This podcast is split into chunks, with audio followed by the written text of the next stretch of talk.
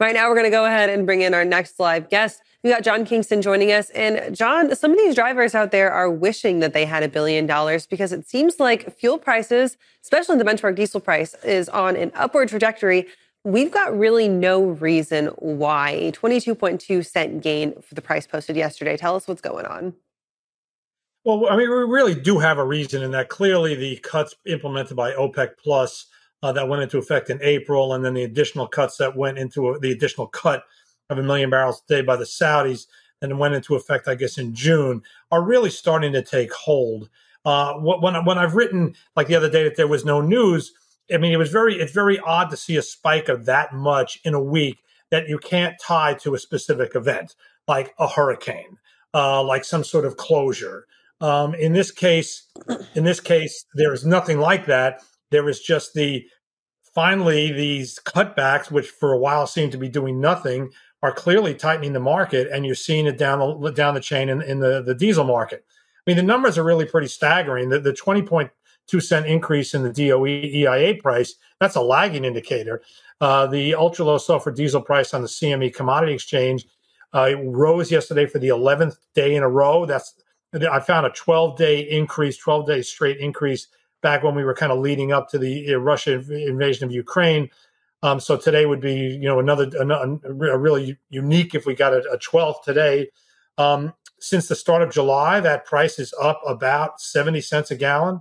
So we are way, way up. Uh, the price of West Texas Intermediate crude is up about $11 since the start of July. It's almost like the calendar turned to July and the oil market said, okay, we're really tight.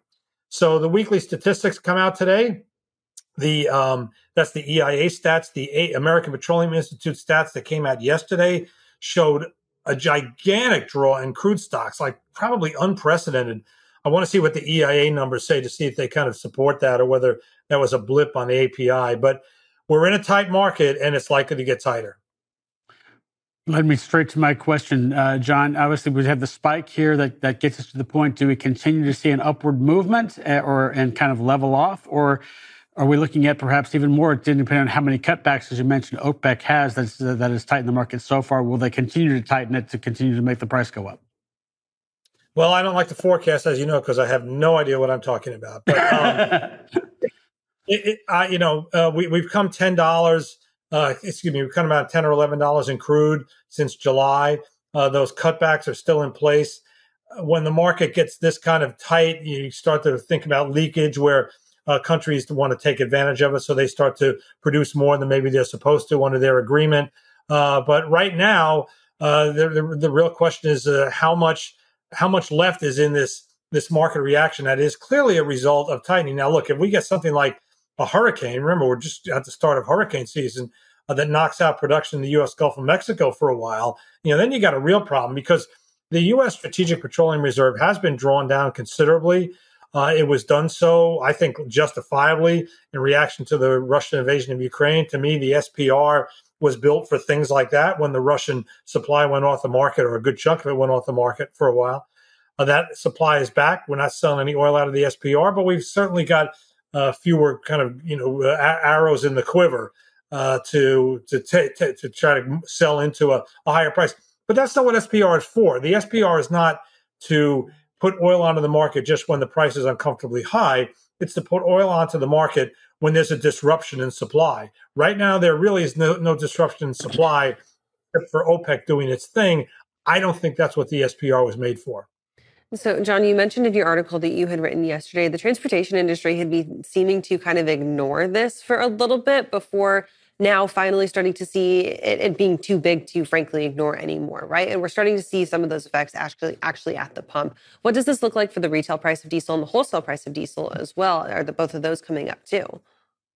Well, the wholesale price of diesel will move with the futures market. It'll move with the futures market and it'll move with the spot market. That's that's thing is I won't say it's on automatic pilot, but whereas a retailer might spend some time pondering should I increase my prices? Should I keep them down here? To get people to come in so I can sell them stuff in the convenience store. Uh, the wholesale decisions are probably on a lot of algorithms and they're they're tied to markets that are very volatile like the like the CME price or the spot market that is in turn uh, tied to the CME price.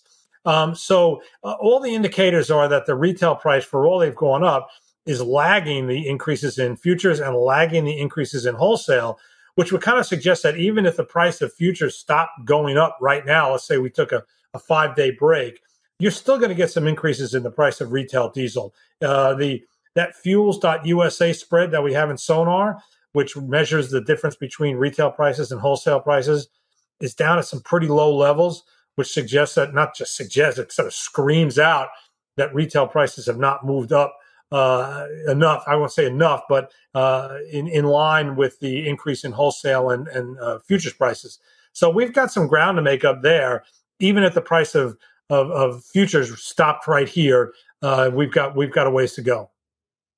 So, John, as you look at uh, futures, as you mentioned, still possibly going up here in the near future. As you look at those that uh, maybe uh, have maybe haven't jumped into the hedge uh, uh, fuel economy so far, now would be the time to do it. Well, look, hedging really should you know hedging. I, I don't I don't want to give advice on hedging, but it's that's the mm-hmm. kind of it's the kind of thing that you have to be doing regularly. You know, yes, there are decisions. Okay, I'll hedge here.